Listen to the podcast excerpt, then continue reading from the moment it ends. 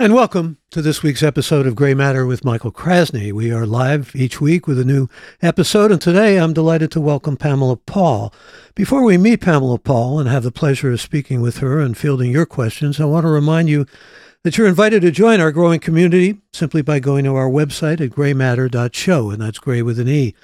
Pamela Paul is a columnist, a journalist, an editor, and an author, as well as a much celebrated children's literature expert and I might add, a devout bibliophile. Her writing has appeared in Time, The Economist, The Atlantic, The Washington Post, New York Times Magazine, and Vogue, and for nine consecutive years she was the editor of the New York Times Book Review until in 2022, she moved to the opinion page of the Times as one of its regular featured columnists. She also founded and has served as host of the weekly book review podcast.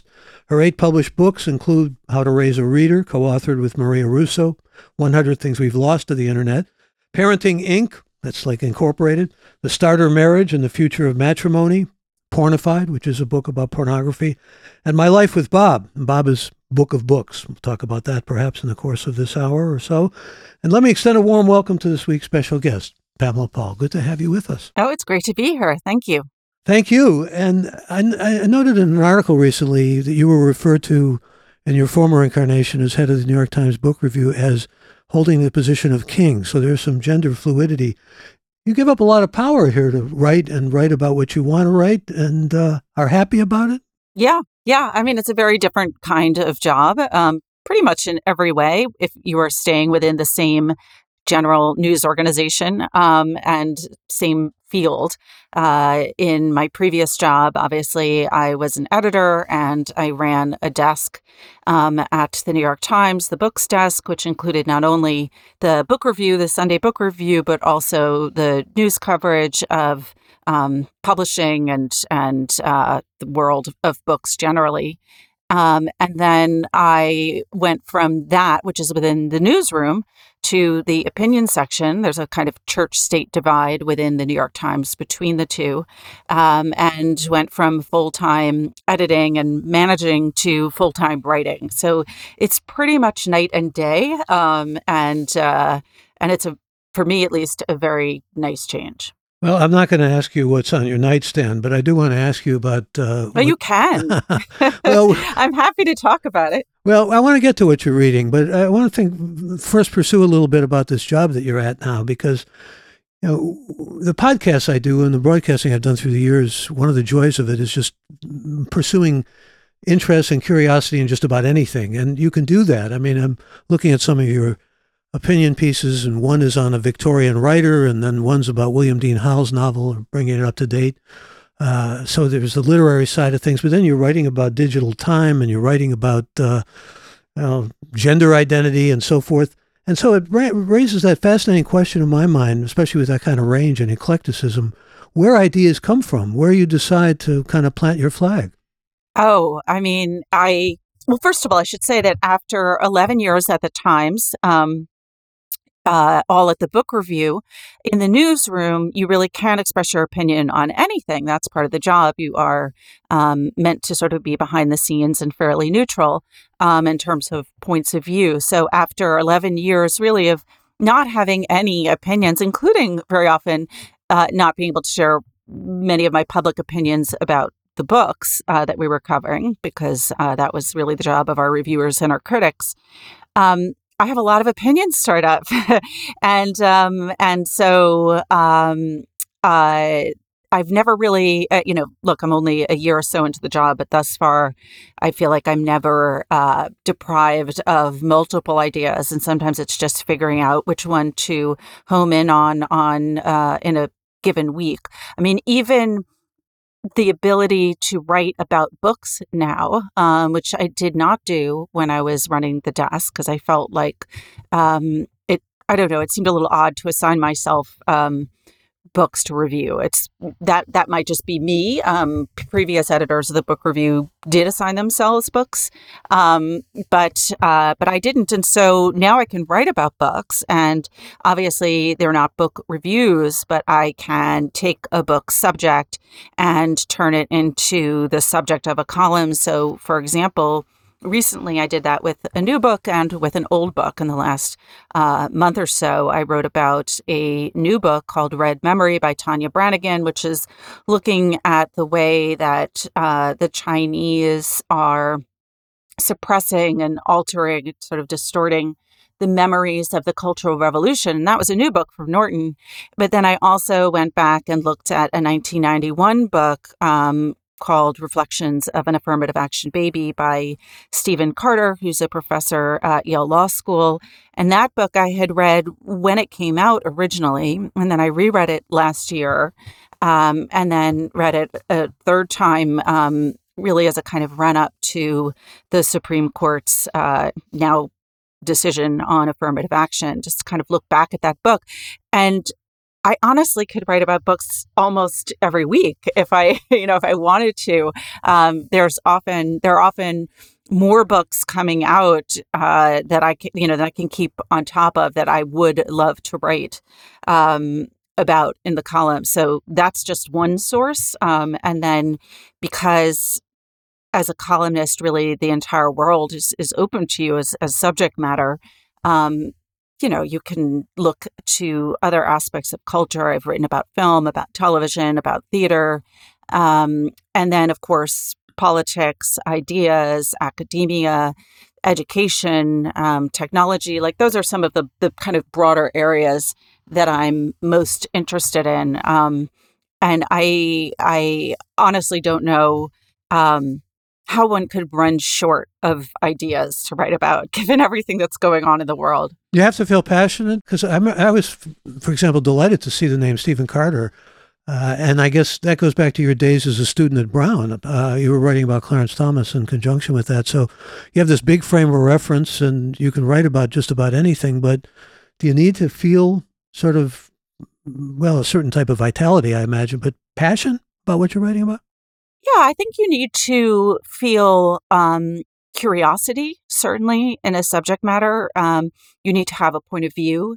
You need to feel, um, you know, sometimes p- passion is the right word. Sometimes it's just have a, a strong viewpoint. Um, you know, sometimes it's not emotional, it's intellectual, or it's um, or it's uh, occasionally ideological. Um, but I think that you know, the word that I, I guess I fall back on is engagement, um, which was a word at the book review that I thought about with reviewers.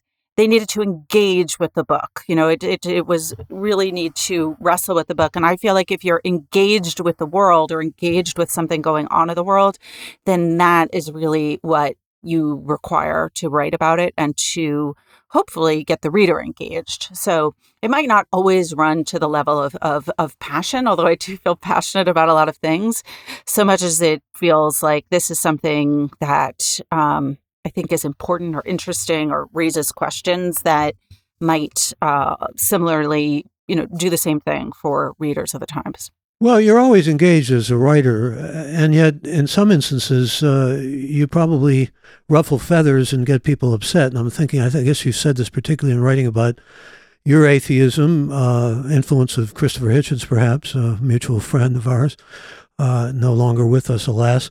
But also that you've written a good deal uh, about gender identity. And in fact, we get to writers again, uh, uh, sort of defending um, the right of the author of Harry Potter, to say some things that she said that really got people very angry. When you get into that kind of a mode, it's different, isn't it, than just sort of writing a piece that's reflective and you're engaged and you want to write about something that's a general idea, well, like Moral Panic, different. for example, which is a recent yeah. column of yours. Uh, I mean, I think there are different modes of uh, colonizing.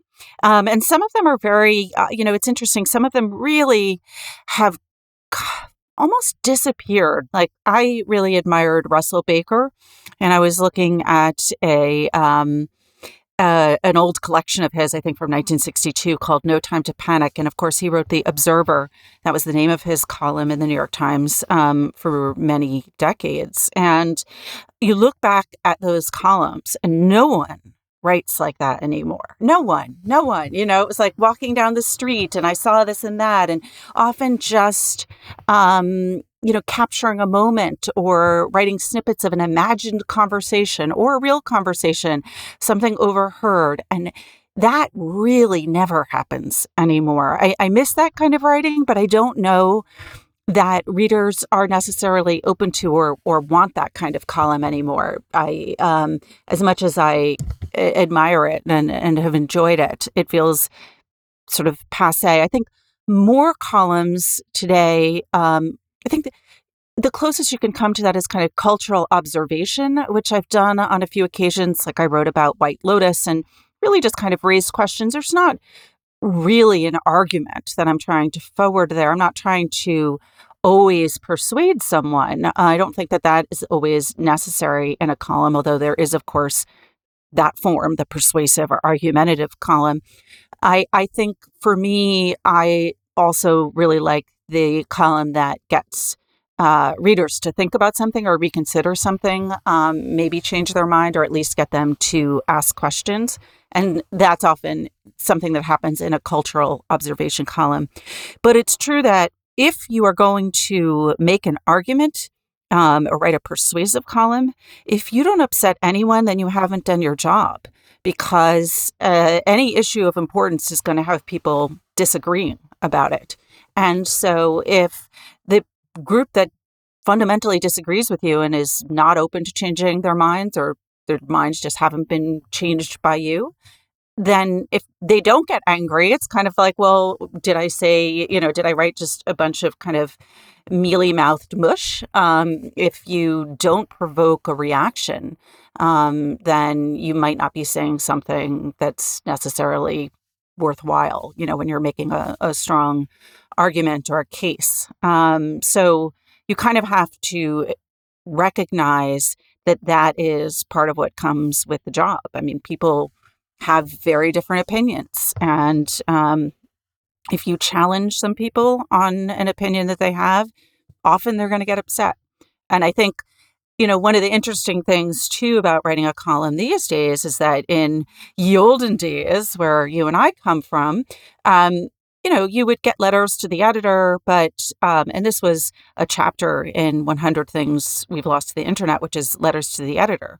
When you used to write a letter to the editor, right, you would often you know, let's say you read something in the morning paper and you fulminated over it and you said, you know, I'm going to write a letter to the editor, right? And then, then let's say 90% of the people who have a reaction had that thought, I'm going to write a letter to the editor.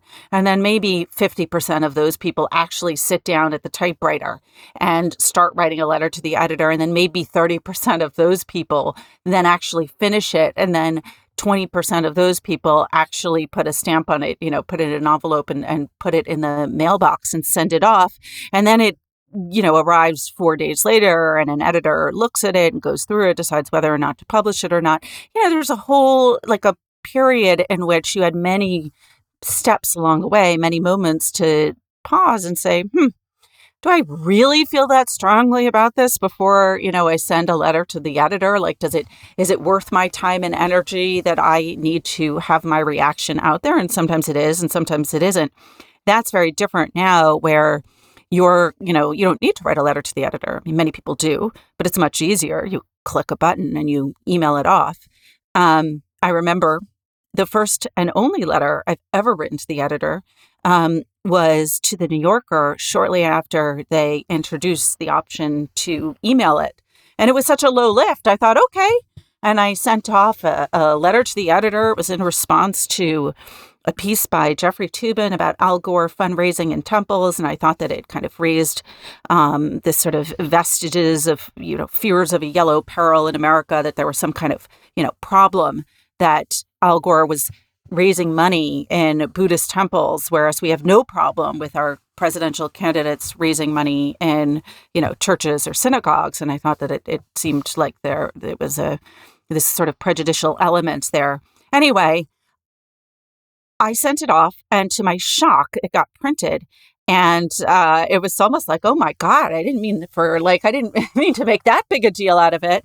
Um, and that was the last time I did that. But of course, now people can comment on the article, they can send emails, they can tweet. I guess now they can thread or whatever we're going to call that the verb for, you know, putting something on thread, or they can do a TikTok or they can go on Facebook. So there are many, many, many ways to react and to react very quickly in the heat of the moment. So if something you write um, inflames people, you hear about it much more often. And then, of course, we know algorithmically, social media favors the negative and the angry and all of that because that's what drives engagement on their platforms and makes them money.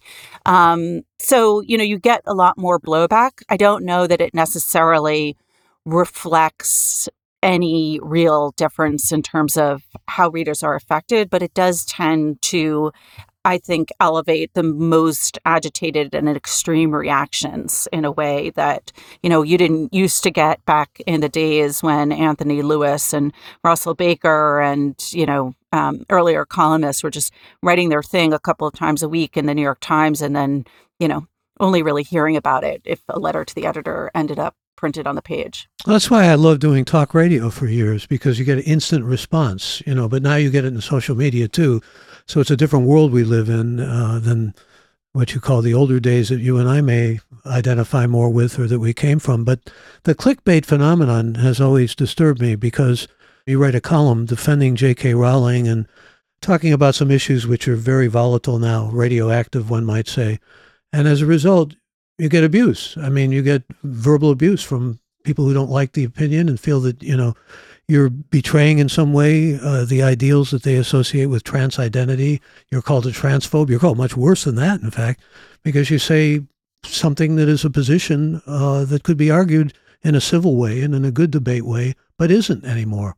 Yeah, I mean, that's become a particularly, I think, toxic and polarized debate. But the truth is that I think many liberals like me uh, have these point of views. And um, I think I'm probably speaking for a larger population than um, you know critics at the extreme would like. Um, and so the most effective way to silence people is to, you know, try to intimidate them and try to, uh, you know, try to threaten them in order to prevent people from airing points of view. And honestly, that's the most illiberal thing that one can do in a society that that um, supposedly espouses free speech.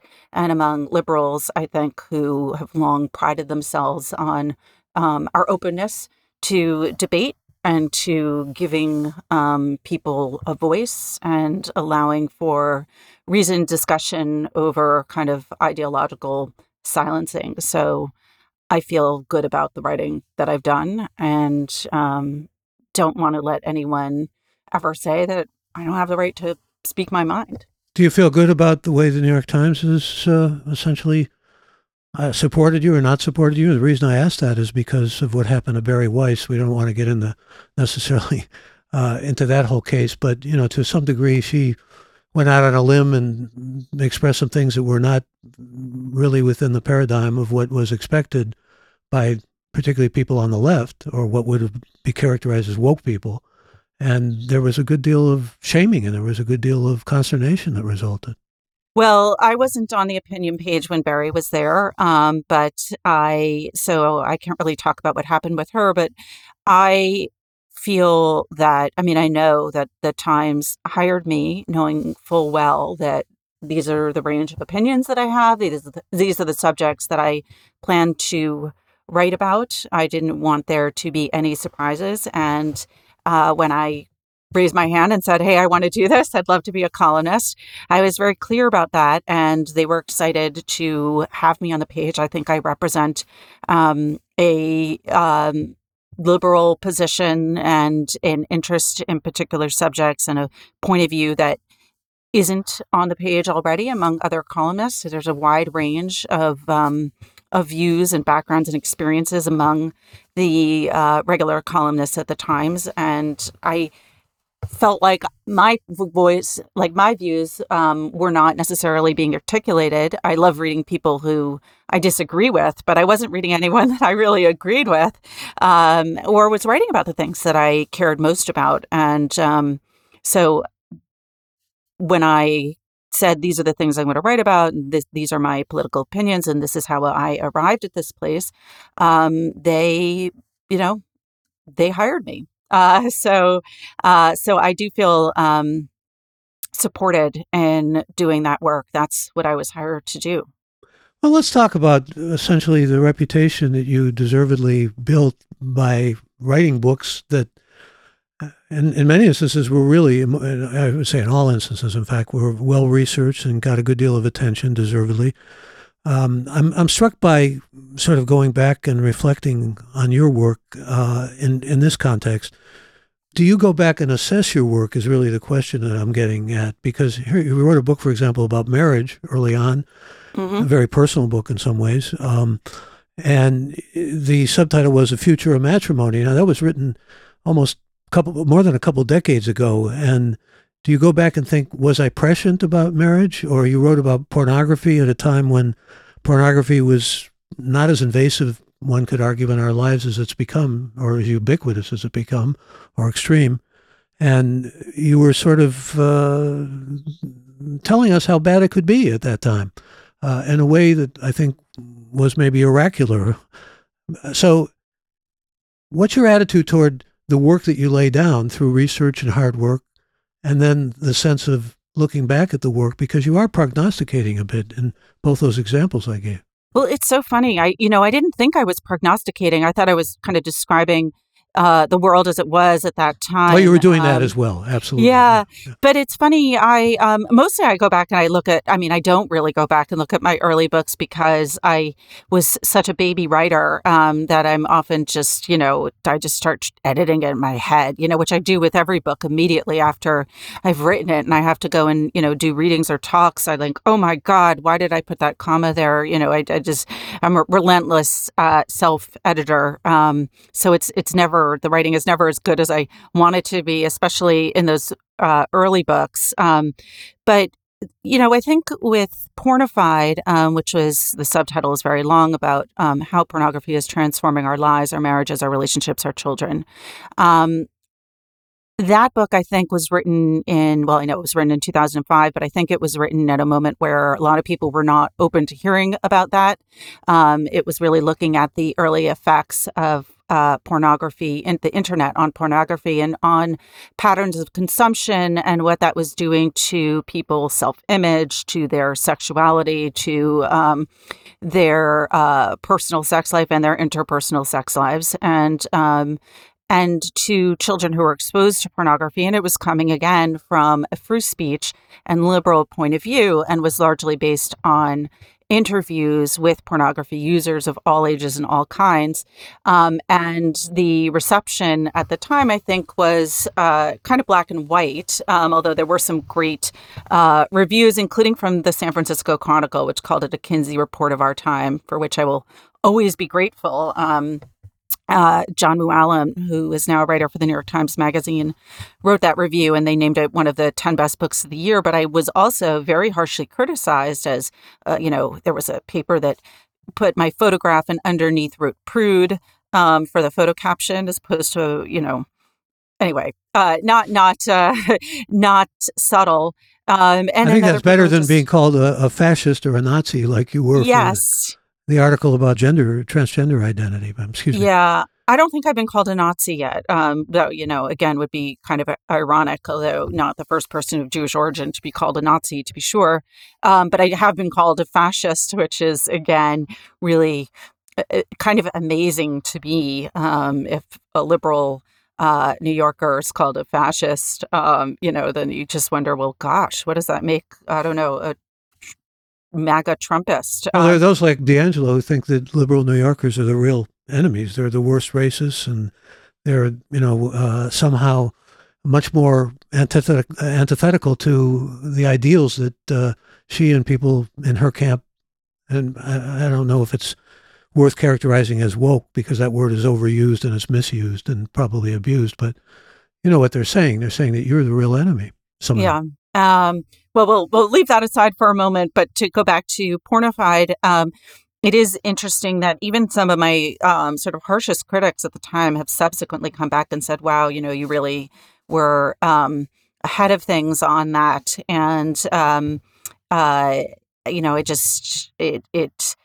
I think people weren't really ready to hear that. Um, I think now, um, 18 years later, it's sort of indisputable in an era of Pornhub and all of that. We've just seen the repercussions that it has on, you know, the way in which young people learn about sexuality and um, learn about, you know, the difference between performance and and and sex and you know paid sex and um, and real live sex. And you've seen that on the de- sort of sexual development of, of boys and then on girls as well.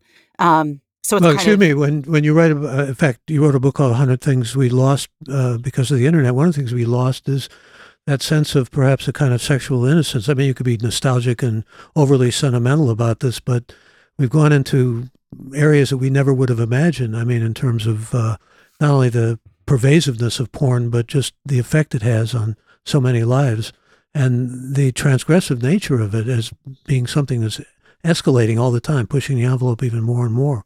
Yeah, I mean it's interesting. I I didn't touch really on pornography in this uh, in 100 Things We've Lost to the Internet in part because with each book I kind of feel like I go into a subject, I research it, I write about it, and then it's a I it sort of feels out of my system. Um, and pornography was not and is not really a topic that I care to revisit because it was.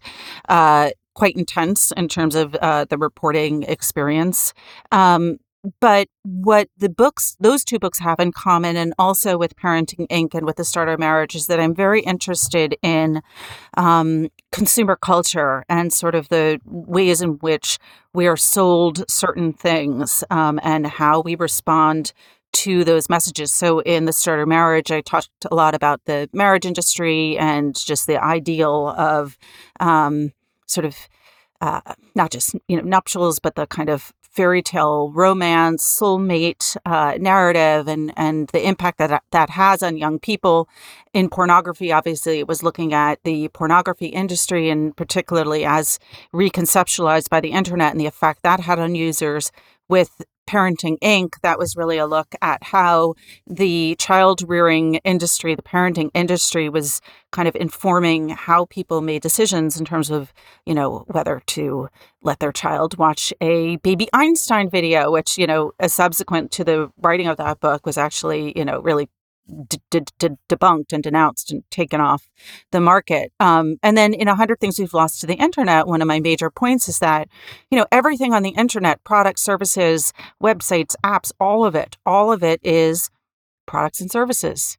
It's just like a pair of jeans or like a new, you know, toy. And we have the decision whether or not to buy it or use it, even if it's quote unquote free. This is what we call free. total commodification.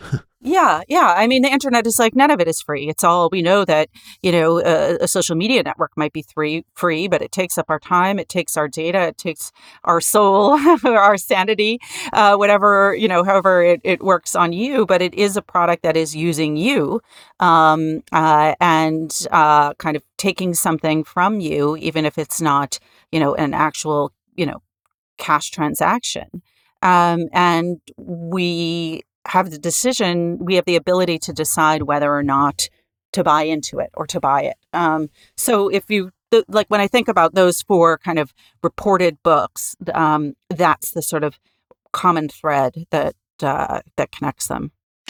Well, you're also uh, really bringing up ideas that people have to grapple with. I mean, that really play in a very extraordinary way into their lives, into their personal lives. And all of those books, it seems to me, open eyes and really provide a lens for people where they can see their lives in, in a different way and perhaps uh, benefit from that, one would assume, and, and hope.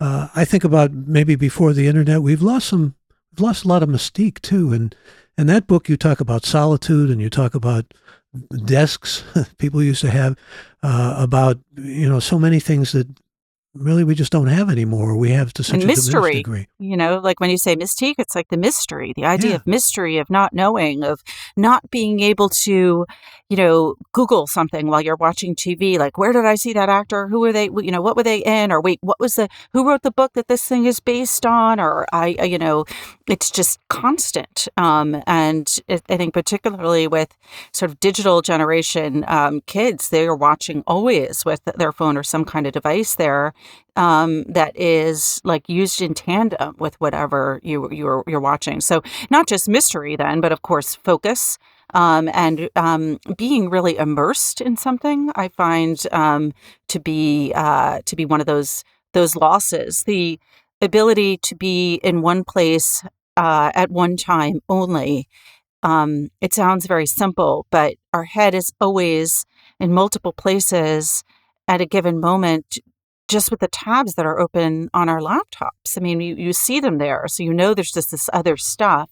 And that's on top of, you know, the constant notifications. I sometimes I think even, you know, the weather app, which I always keep um, sort of keyed into uh, where I am, where I might be commuting to, where I may be planning to travel so I can look at what the weather's like, where members of my family are so I know what the weather is like there. And I think, wow, you know, right now I'm in like essentially mentally, um, at least in terms of the weather, I'm in like five or six places at once. Yeah, we've even lost boredom. I think you point out in that book uh, or, uh, the possibility of luxuriating or sort of settling into a kind of boredom. I'm also struck by the fact that uh, you know, you you've um, hit on something else here. The fact that people just don't read as much as they used to. I mean, they read off the internet or they read on social media and Facebook. I'm particularly thinking about children. And you wrote this book with Maria Russo to get kids to read more. And I know there's no formula, there's no easy way to get kids to read more, and you take it case by case. But I know there are a lot of people out there who would like some solid advice with how can I get my kid just to read? You know, yeah some kind of catalyst that could get my kid interested in reading or want to read or curious about reading. So, um, How to Raise a Reader was really written for parents and caregivers who want to cultivate um, that habit, that ability, that love in their children. And I would say that of those three things ability, habit, and love really the last two are the ones that parents have any real influence on. And I think, you know, one thing we emphasized in that book is that school is where children learn how to read. Home is where children learn to love reading or to want to read. Um, and so, one of the hardest things for parents, um, and every parent knows this, is to get your kid to do something that they don't want to do. Um, to get them to eat broccoli, for example, or to get them to put on, you know, tie their own shoelaces, or to get them to remember to make their bed in the morning.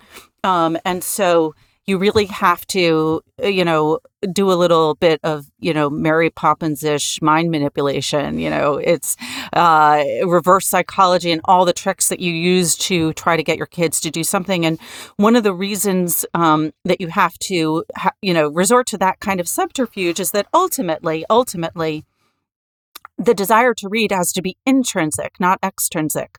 You cannot um, get your child to read by one thing um, offering any incentives, right? Because if you offer incentives and you say like oh if you read this you know if you just finish this book then you can play on the ipad for an hour.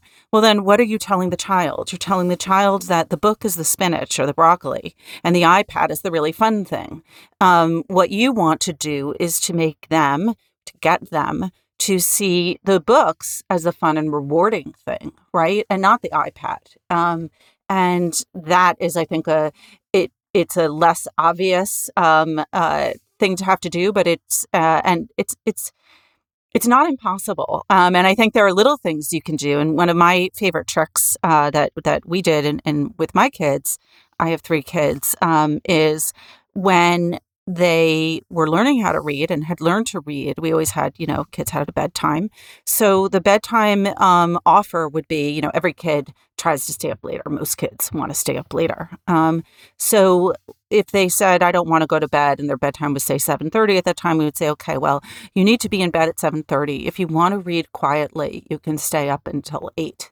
Um, and that would be the incentive. And so the message to them is that reading is something – that gets you to stay up late, right? You get to stay up late if you're reading. And reading is something desirable because you associate it with getting to stay up late. Um, and you ultimately turn the whole idea of staying up late into not staying up late, but can I just finish this one chapter? Can I just finish this book? Can I just finish this page? Um, and so the child is learning how, that that is something to that they want to do um, and that is a reward. It's a sign of being mature. Like you get to stay up late if you want to read. And even if your child isn't reading at that time you know quote unquote reading um, as it's strictly defined, even if they're just looking at a book. Well, that's part of learning how to read.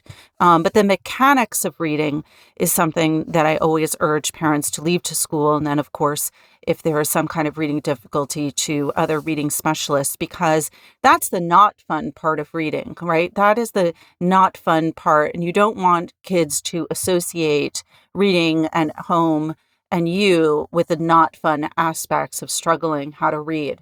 So, the important thing, again, for parents is to make that experience something that's an intrinsic desire and that is loving and rewarding. And I'll just give one other very practical tip, which is that always read to your child for as long as they want to be read to, even if they know how to read on their own.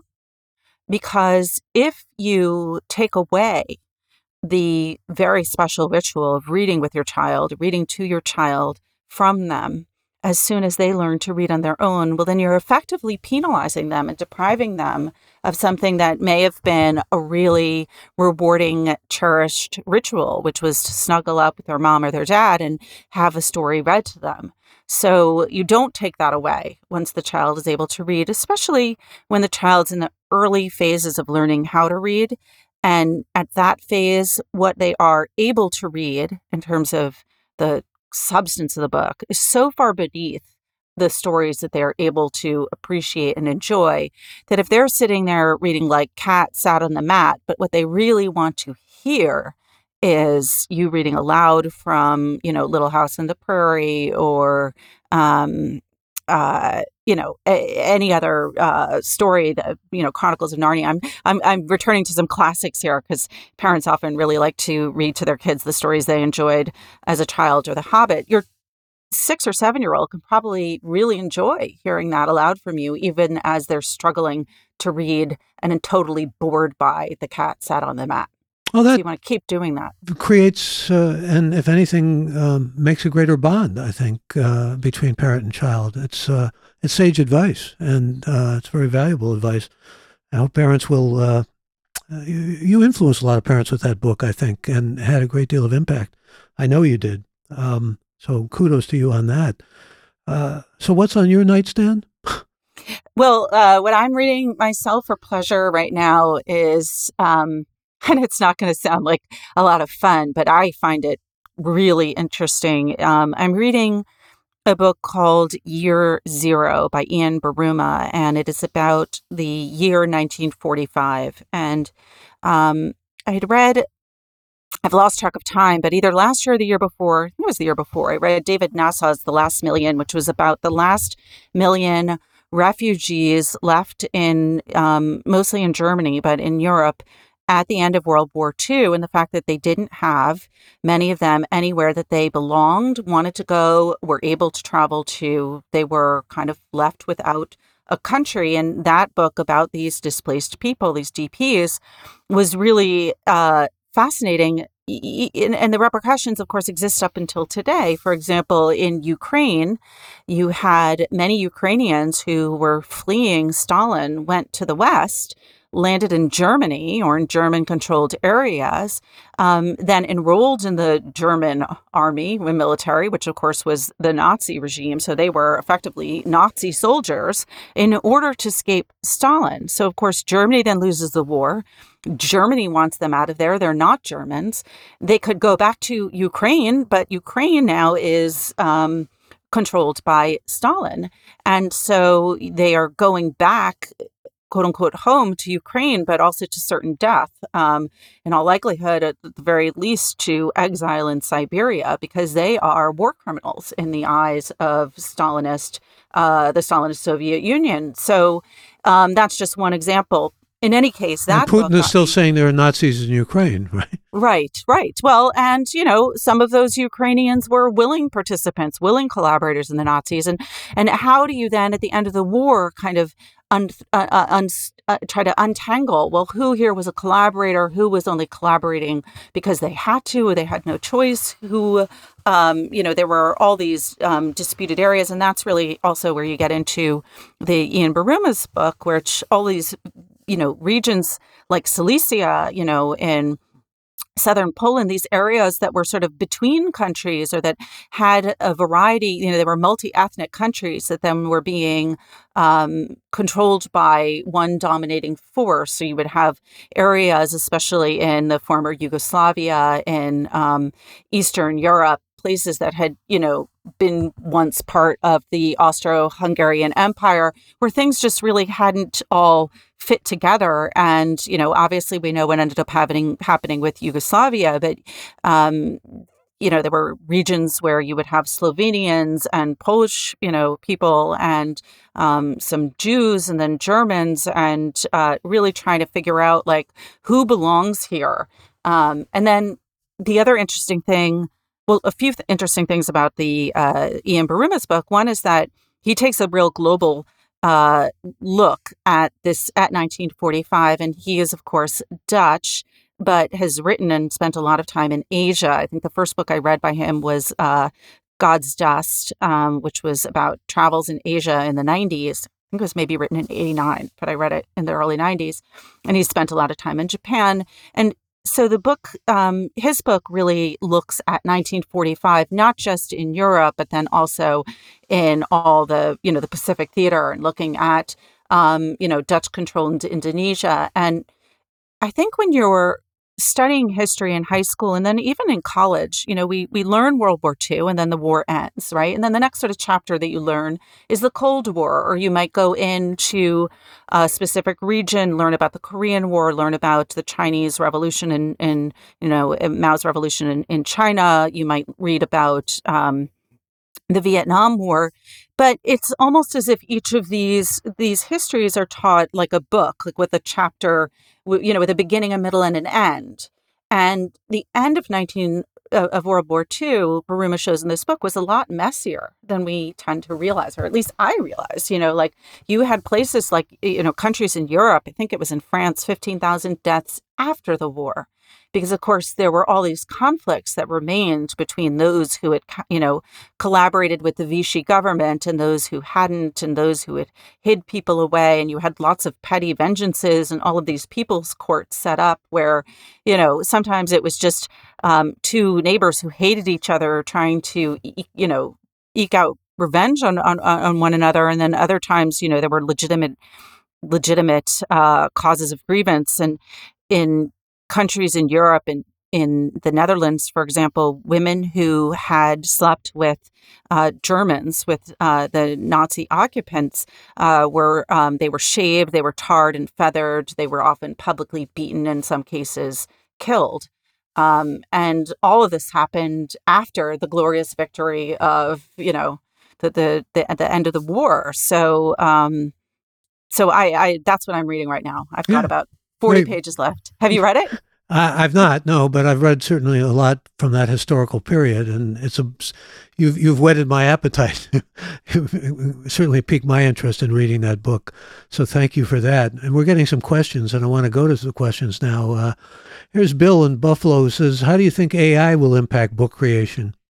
Oh, you know, I'm one of those people who I I, you know, I'm not an early adopter. I tend to be a tech skeptic. I um, and I haven't fully wade into all of the you know into the subject in depth and a little bit a little bit because I kind of want to wait for that first wave of hype to kind of um recede a little bit. It's it, you know I, I I felt the same way about crypto. I thought, well, I'm going to ignore it until, you know, um, for a year or two, and then I'll sit down and try to figure this thing out, um, which I then did. And then, of course, you know, crypto kind of blew up. Um, but uh, so I, I can't say that I know a huge amount about it, but my temperamental, um, sort of gut reaction is I don't think that it will ever replace um, creative or strong writing.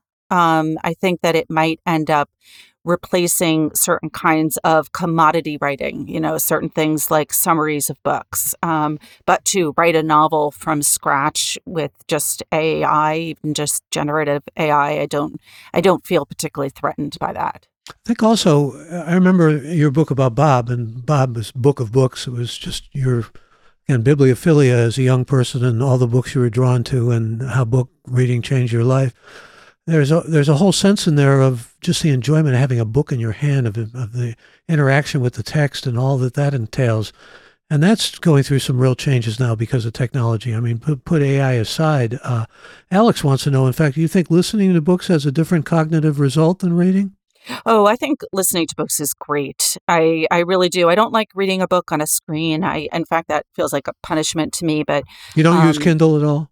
No, no, I don't. I really like a physical book. Um, me too. I don't care if it's heavy. Uh, I don't care if the typeface is small. I'll, I'll accommodate myself to that object. Um, but uh, the an audiobook i think is an amazing thing and i actually think it's a, it it requires a very different skill set. Um, it's interesting because people who have trouble reading whether it's dyslexia or you know processing disorder whatever it might be and and read audio you know listen to audiobooks develop their own skill even they might have a deficit in one area but then really develop a strong listening and focus skill.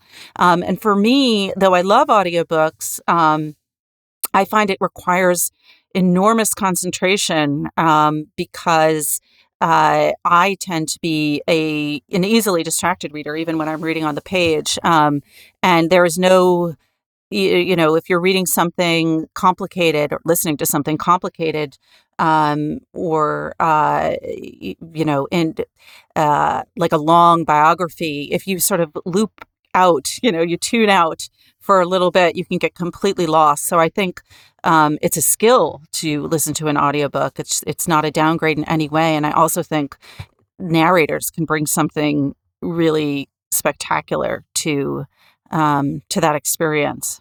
I th- agree with you on that last sentence, and particularly who the narrator is. You know, you have all these great actors doing audiobooks and so forth, but for some reason, I like the print on the page. I like to hold the book. Uh, it's a different experience for me uh, than just hearing the book. Or I don't know. In fact, here's another question from Susan in Baltimore.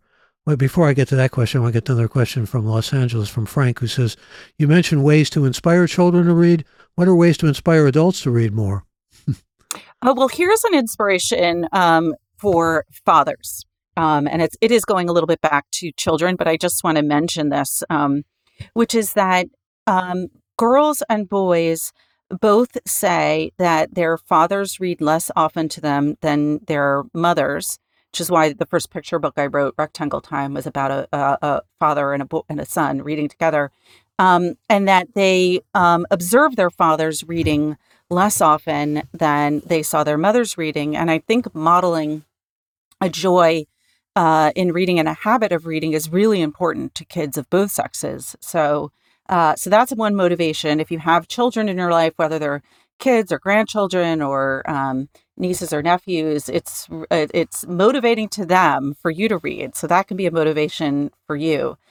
But I also think that um, here's why here's why I think storytelling in book form is more powerful than storytelling in any other format. And I, I say this as someone who loves theater, TV, films. So it, this is not to denigrate them, but um, when you are reading, and I will return to uh, Harry Potter, um, since you brought that book up earlier. If you're reading Harry Potter um, for the first time, you are conjuring in your mind what all these spells look like. You have an image of what Harry Potter looks like, even if there's some illustrations on the page. You're coming up with your own idea of how he sounds and what Hogwarts looks like, and you're creating this whole world in your in your mind. If you see the film, you are seeing the actor's rendition of uh, the characters in the book. You're seeing, um, and it's excellent, but Alan Rick's, you know, version of Snape. You're seeing um, you know, Helena Bonham Carter's version of Bellatrix Lestrange, you're seeing the cinematographers and the set designers and the directors. You're they're all imposing their ideas on that story. Whereas when you're reading it, you're creating it all yourself. So I think that reading fundamentally, because the writer and the reader are conjuring a world together, it's a creative and active um, exercise on the part of the reader as much as it is on the part of the writer. And that's why we all read books in such very different ways, because we're all bringing our own vision, our own um, imagination to that story. And that is also why I think books often can linger with us longer because it requires more of an act of participation on the part of the reader and then the story is somehow becomes yours as much as it is the writer's. And when you talk to writers you know you'll often find that to, to authors will have readers describe their own books to them in ways that completely differ from what the author intended um, you know, like a reader could come up to an author or to, after a book reading and say, like, I love this book. I just love that it was about, you know, mentoring and inspiration and the author might sit there thinking what this is a book about revenge you know like i didn't write a book about mentorship but but again if the reader took it that way then that's the that's the book they read that so book is almost different. like a rorschach you know it's almost yeah. like uh, and the the mistake too many people make i think is somehow a film doesn't necessarily translate from a book and they expect some kind of translation that will give them even a deeper sense of what that book is trying to convey because they're seeing it visually. I think that can be sort of wrongheaded, but there's something well, about that's why so many, you know, mm. readers I think feel disappointed with a film version or a book version because it doesn't meet what they imagine. That's exactly right. Although I, recently I found myself thinking about Kundera's great novel, The Unbearable Lightness of Being, but I think Phil Kaufman took that novel because he's a literary guy. He's also a friend of mine. He took that novel and he turned it into something even greater than it was. And I'm not trying to in any way diminish Kundera, but that's rare. I think, particularly from the move from, we could do a whole hour just on, you know, talking about, yeah, uh, moving things into cinema and all that. It's funny you mentioned again J.K. Rowling and Harry Potter because I interviewed many years ago Ursula Le Guin and she thought that Rowling actually plagiarized her. That's a whole other topic for us, too. But really, what I want to do is get to a lot of questions that are coming in. Uh, and Susan, I will get to your question, but I want to hold it off on it for a bit and get to some of the rest of these. And thank you, all of you who are sending questions in. This is from Reed, who writes My daughter and I listened to many books together, including The Golden Compass and Summerland, while playing catch with a squishy ball indoors, and all of Harry Potter while on road trips. I appreciate her support. That's you, Pamela, for audiobooks. Thank you for that Reed. And this is from Tommy in St. Paul who says, Where are your favorite places to read? I'm easily distracted. Oh, you know, I, I mean, you have to have your phone in another room. And ideally, uh, you know, if you have a house with two floors, you know, put it on a different floor. I lived in a brownstone once uh, in Harlem that was five stories, and I would leave my phone, you know, five floors away with the computer there. It really, you want a place that's free as best you can um, of distractions. And I also really love, and I no longer fight it. I love napping when I read. Um, so if I fall asleep while now, you know, reading, I actually think that's a great kind of joy. Um, but I do read uh, I will say this, and I know it's it's not the most environmentally friendly thing to admit to, but I love a fire, and so as soon as the weather becomes fireplace weather, my favorite thing to do at night is to sit in the living room. We don't have TVs or computers there, in front of the fire and read. Here's Colin who says, How can an adult learn to read more quickly if we find our reading rate is too slow and that is discouraging to pick up a book in the first place? Uh, Evelyn Wood was supposed to be, you know, the one to transform all those. Remember that? Uh, Evelyn Wood speed reading, and people were joking about you go through Tolstoy in, you know, a half hour, that sort of thing. But any ideas along those lines? And see, you're still associated to a great extent with reading and books, and people want to find out that kind of wisdom from you. Any ways to read more quickly? Is that even advisable? I like to read slowly because well, I like to enjoy. Yeah, I am a slow reader, so I am a very slow reader, and um, and I wish I read more quickly, but I don't, um, and I don't try to because, as you just said, uh, Michael, it's you know you read at your own pace. It's really about appreciation, and um, I find you know, sometimes when I'm tired, I will have quote unquote read like a page and absorb nothing.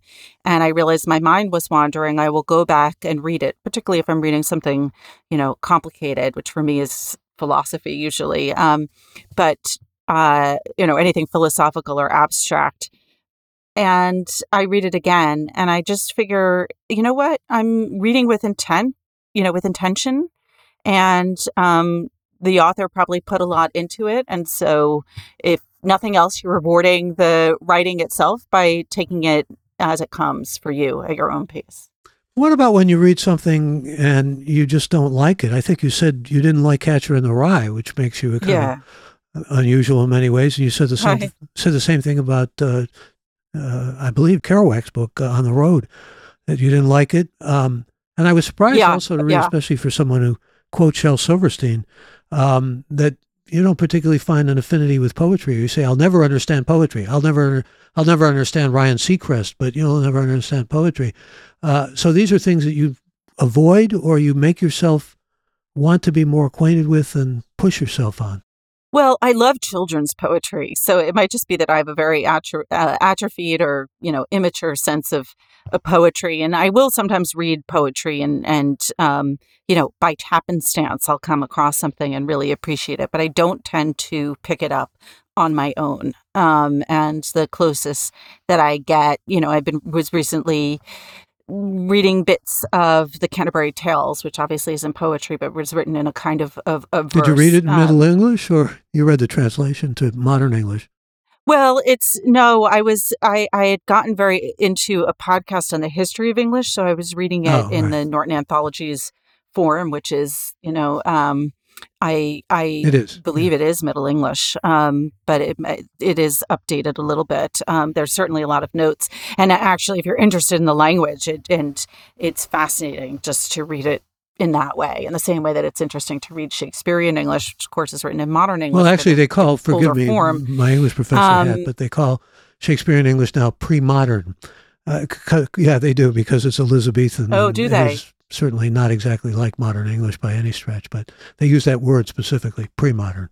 Uh, well, I'm I'm really interested in the evolution of language, so yeah, I find you're interested in so many but, things. Um, I mean, um, it makes you a great opinion writer. The, I mean, for for the opinion page, they're lucky to have you, uh, and uh, we share that.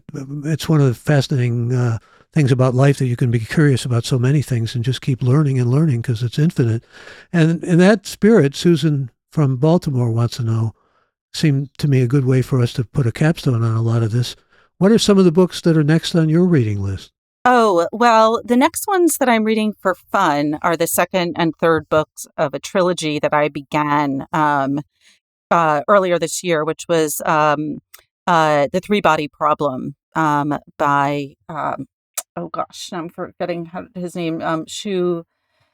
Oh, okay, I can't remember. Um, but someone will just Google it. Yes, uh, the author is is Chinese, and it's a science fiction trilogy. And so I, the second and third volumes, my son had uh, with him. He was in India, and he brought them back. So that's my. I'm I'm looking forward to reading them. There's a lot of work reading I want to do this fall, so I might not get to those two until uh, until fireplace season. But I I usually have on my um it's not my nightstand. It's I have a wall length book uh, shelves in my bedroom, and I have these ones that I place horizontally on the shelf, which are my stand-in for a nightstand. And there's usually about books there, and I get so excited about the idea of reading them, and I shuffle those piles like while I'm reading other books, just in anticipation. And then when I get to the moment where I finally am, ha- you know, allowed to read another book for fun, um, I uh, then pick whichever one feels. Well, right your omnivorous reading has always impressed me and continues to impress me, and now your opinion pieces do. And uh, I'm glad that you're on that staff, and uh, I wish the best for you. I want to thank all who were with us for this week's episode of Gray Matter with Michael Krasny, which can be heard on the Apple and Spotify podcast platforms. And if you have not yet done so, please think about joining our growing community simply by going to graymatter.show. That's gray with an E.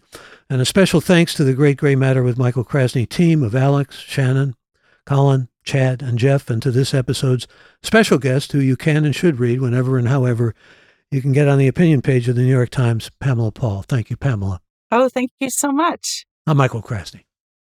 Bandwidth for Gray Matter is provided by CacheFly at C A C H E F L Y dot com.